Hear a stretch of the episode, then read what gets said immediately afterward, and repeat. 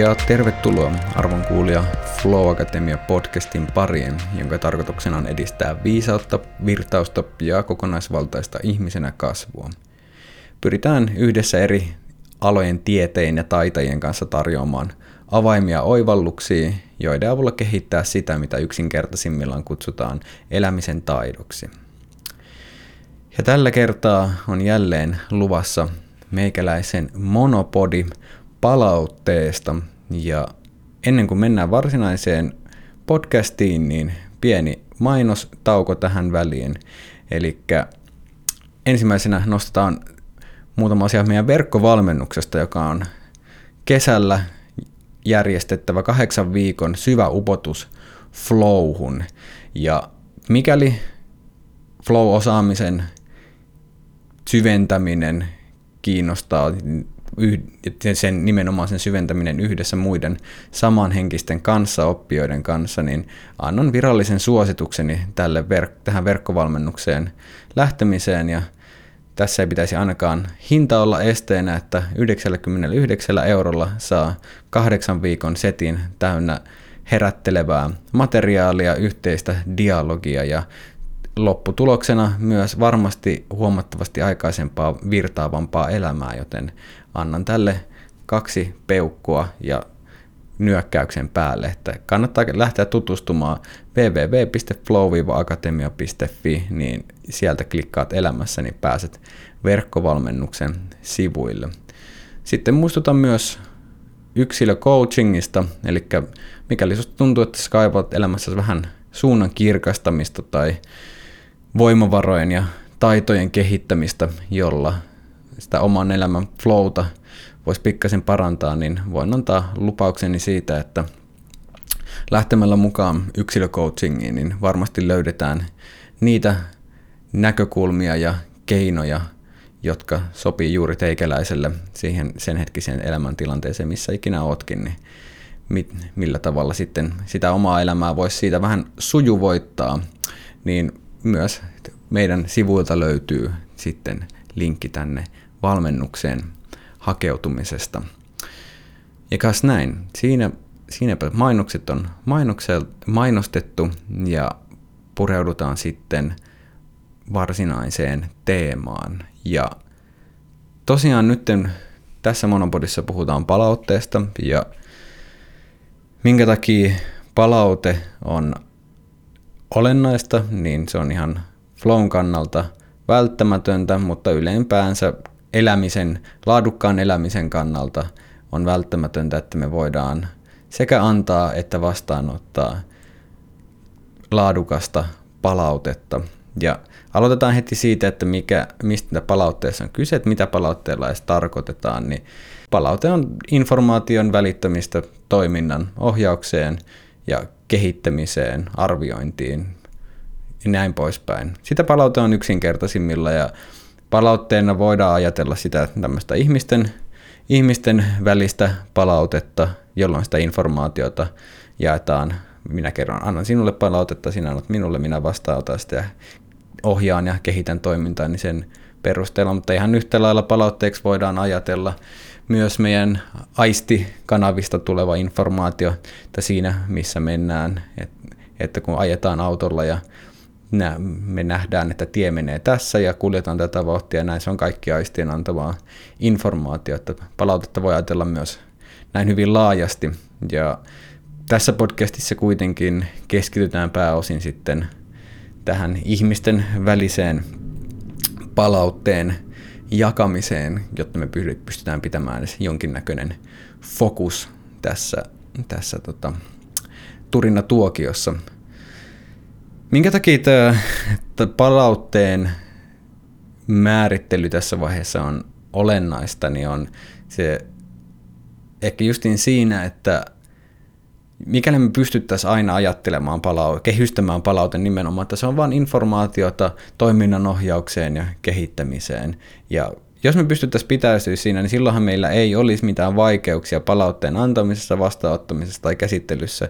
Asiat vaan, se informaatio vaan virtaisi virtais tota, edestakaisin täysin saumattomasti ja sujuvasti, niin kuin esimerkiksi tietokoneessa. Ihmiset ei ole tietokoneita, me ollaan huomattavasti monimutkaisempia kompleksisia kompleksisempia kokonaisuuksia, joilla on esimerkiksi semmoista asiat kuin tunteet ja muut tällaiset, ja identiteetti, mi, minuus ja muut, jotka sitten mutkistaa jollain tapaa sitä palaut, näitä meidän palauteprosesseja, jonka takia on hyvä huomioida sitten sitä, että millä tavalla siitä näitä palaut, palauteprosesseja voitaisiin sujuvoittaa, niin nyt jaan sitten muutamia semmoisia ajatuksia siitä, että millä tavalla tämä voisi olla mahdollista.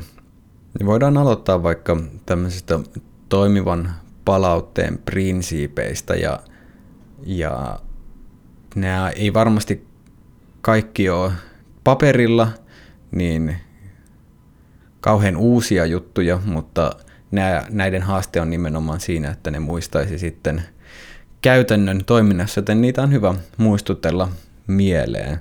Niin toimivassa palautteessa niin ensiarvoisen tärkeää on sen intentionaalisuus ja myös sen intention selkeyttäminen, kirkastus, kirkastus, kirkastus niin itselle kuin muillekin. Eli sillä palautteella on aina joku selkeä tavoite ja se on myös, se on myös jollain tapaa ilmastu. Eli ja tässä, tässä on nimenomaan yleisimpiä palautteeseen liittyviä haasteita liittyy just siihen, että millä tavalla me kehystetään se palaute, eli miten, mitä se palaute meille merkitsee.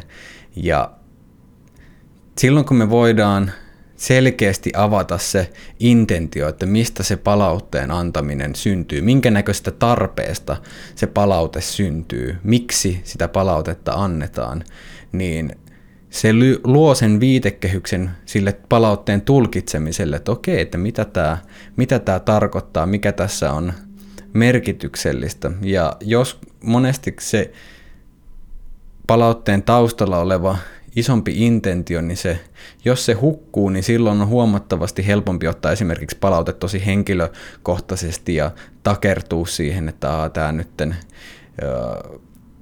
kertoo vain siitä, että kuinka, kuinka huono persona mä olen tai kuinka taitamaton tai näin, jolloin se kehi, kehystyy tosi vahvasti itsen näkökulmasta ja niin tämmöisen pienen minän, pienen minän huolien näkökulmasta.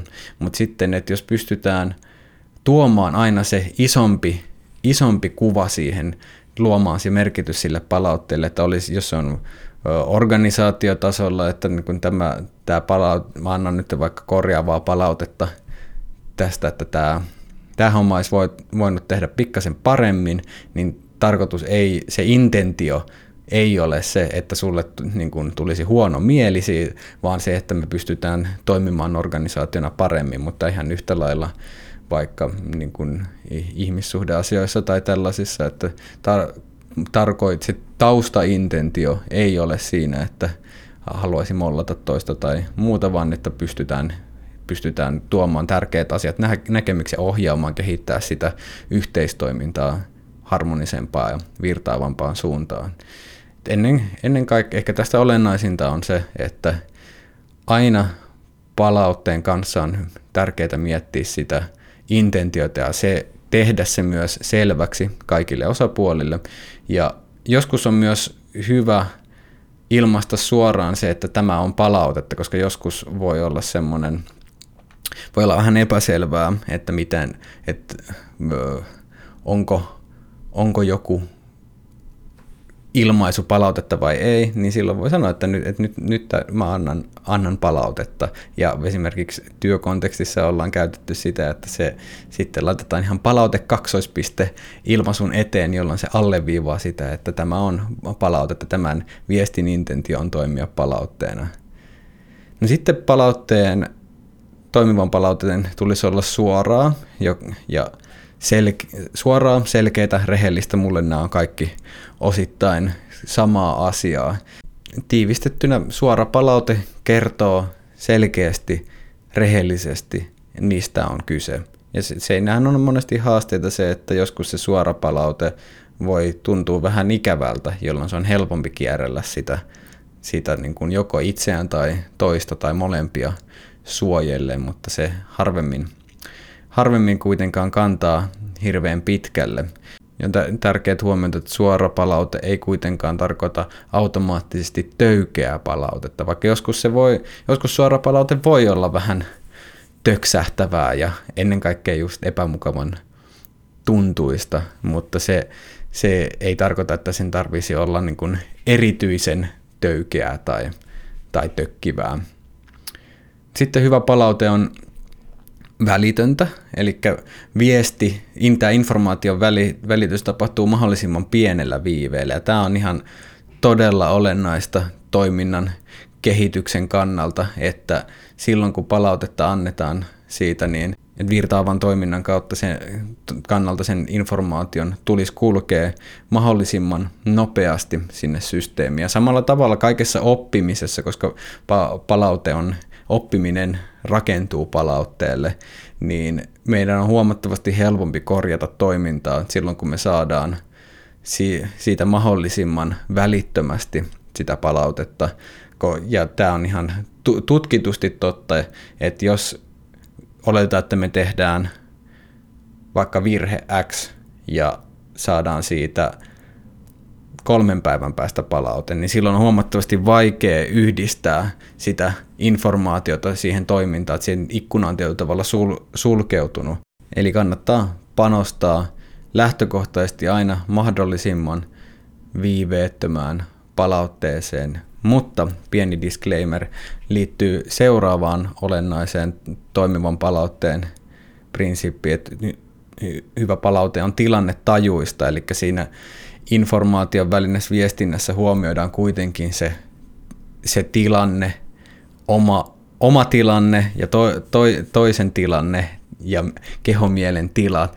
Eli joskus voi olla esimerkiksi viisasta, että erityisesti jos kyse on korjaavasta palautteesta, niin sitä ei kannata antaa välittömästi, jos toinen on jo valmiiksi hermoromahduksen partaalla, tai itse on hermoromahduksen partaalla. Tämä on myös hyvä tarkastella, että milloin on itse ö, kyke hyvässä tilassa antamaan palautetta, koska sitten, että jos se oma ö, kehomielen tila ei ole siihen ihan optimaalinen, niin silloin on mahdollista, että se palaut, siihen palautteeseen saattaa tulla muutama extra layeri, jotka ei välttämättä ole sitten sen vastaanottamisen kannalta parhaita, niin on aina hyvä kuitenkin olla, antaa sitä palautetta tilannetajuisesti hereillä, että missä mennään ja onko, onko tälle nyt hyvä hetki.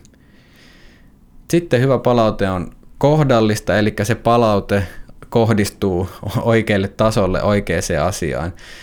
Ja Tämä tuntuu itsestään selvältä, mutta ei, ei, se voi joskus olla vaikeaa löytää se, että niin kuin, mihin tämän palautteen tulisi kohdistua, mutta sitä voi aina miettiä sille, että mihin sen palautteen tulisi kohdistua, jotta se haluttu muutos saadaan aikaiseksi. Että jos, jos heitetään nyt esimerkki, että annetaan palautetta nettisivusta, niin silloin jos se ongelmana on se, että se värivaailma ei funkkaa kokonaisuudessaan, niin silloin, jos se palaute kohdistuu vaikka yksittäiseen banneriin siellä, että hei, tämä ei nyt ole oikein, oikein niin kuin, äh, funkkaa ja näin, niin silloin se palautteen taso on väärä ja se palautteen kohde on väärä.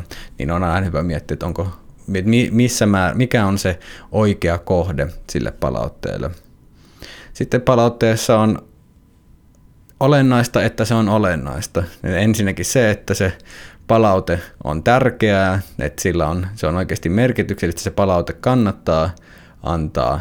Ja myös, että se on ylimääräisestä riisuttu, eli siihen palautteeseen sisältyy se, mikä on olennaista sen toiminnan ohjaamisen ja kehityksen kannalta, mutta että siihen ei tarvitse laittaa mitään tai se voi riisua sitten kaikesta ylimääräisestä, ja tämähän on erityisesti ehkä sitten haastavaa justiin taas korjaavan palautteen kohdalla, koska silloin, silloin että jos siihen liittyy vahvoja vaikka aggression tai pettymyksen tai muiden, muita tunteita, niin sitten sitä palautetta on helppo lähteä kuorruttamaan sitten, sitten tota, sellaisella, mikä tekee sen vastaanottamisesta myös huomattavasti haastavampaa, niin se on pala, niin kuin toimiva palaute on ylimääräistä riisuttu. Se, se ei tarkoita sitä, että sen aina tarvitsisi olla siis täysin kone, konemaista ja tällaista öö, yliriisuttua. Että se, se on, tässäkin on hyvä ymmärtää se hienovaraisuus. Sitten No sitten hyvä palaute on sovelluskelpoista, eli se olennaista siinä, että kun palautetta annetaan, niin silloin se on toimivaa palautetta, että jos siinä on jotain kopattavaa, jotain mitä pystyy viemään siihen, so, sove, niin kuin jotain mitä voi käytännössä soveltaa. Ja esimerkiksi sitä, että kun jos annetaan palaute, niin vaikka, että no niin, nämä nettisivut, nämä nettisivut ei toimi. Okei, okay, tuossa, tuossa on tota, se, se kertoo jotain siitä, mutta se, se ei ole vielä hirveän sovelluskelpoista, mutta sitten jos siihen liittyy esimerkiksi, kiinnitä huomio, suosittelen kiinnittää huomiota näitä ja näihin kohtiin, tai teke, niin kun, ootko kokeillut tällaista, niin se tuo siihen heti jonkun myös suunnan siihen, niin kun, että se ei ole vaan toiminnan suunnan ja nykytilan kritisointia, vaan myös sitten niin kun puhutaan rakentavasta palautteesta, niin silloin siinä on joku, se antaa jotain sille palautteen vasta, palautetta vastaanottavalle siitä, että sitä, sillä informaatiolla voidaan tehdä jotain, sitä voidaan soveltaa sen toiminnan kehittämiseen ja ohjaamiseen oikeasti. Niin, jos käydään vielä niin kuin pikakelauksella läpi, läpi nämä, niin toimiva palaute on intentionaalista selkeästi, ja tämä intentio on myös avattu kaikille osapuolille, suoraa, välitöntä, tilannetajuista, kohdallista, olennaista ja sovelluskelpoista. Varmasti on muitakin hyviä palautteen prinsiippejä, mutta sanotaan, että jos nämä, nämä tota noin, niin toteutuu, niin sillä pääsee jo aika pitkälle.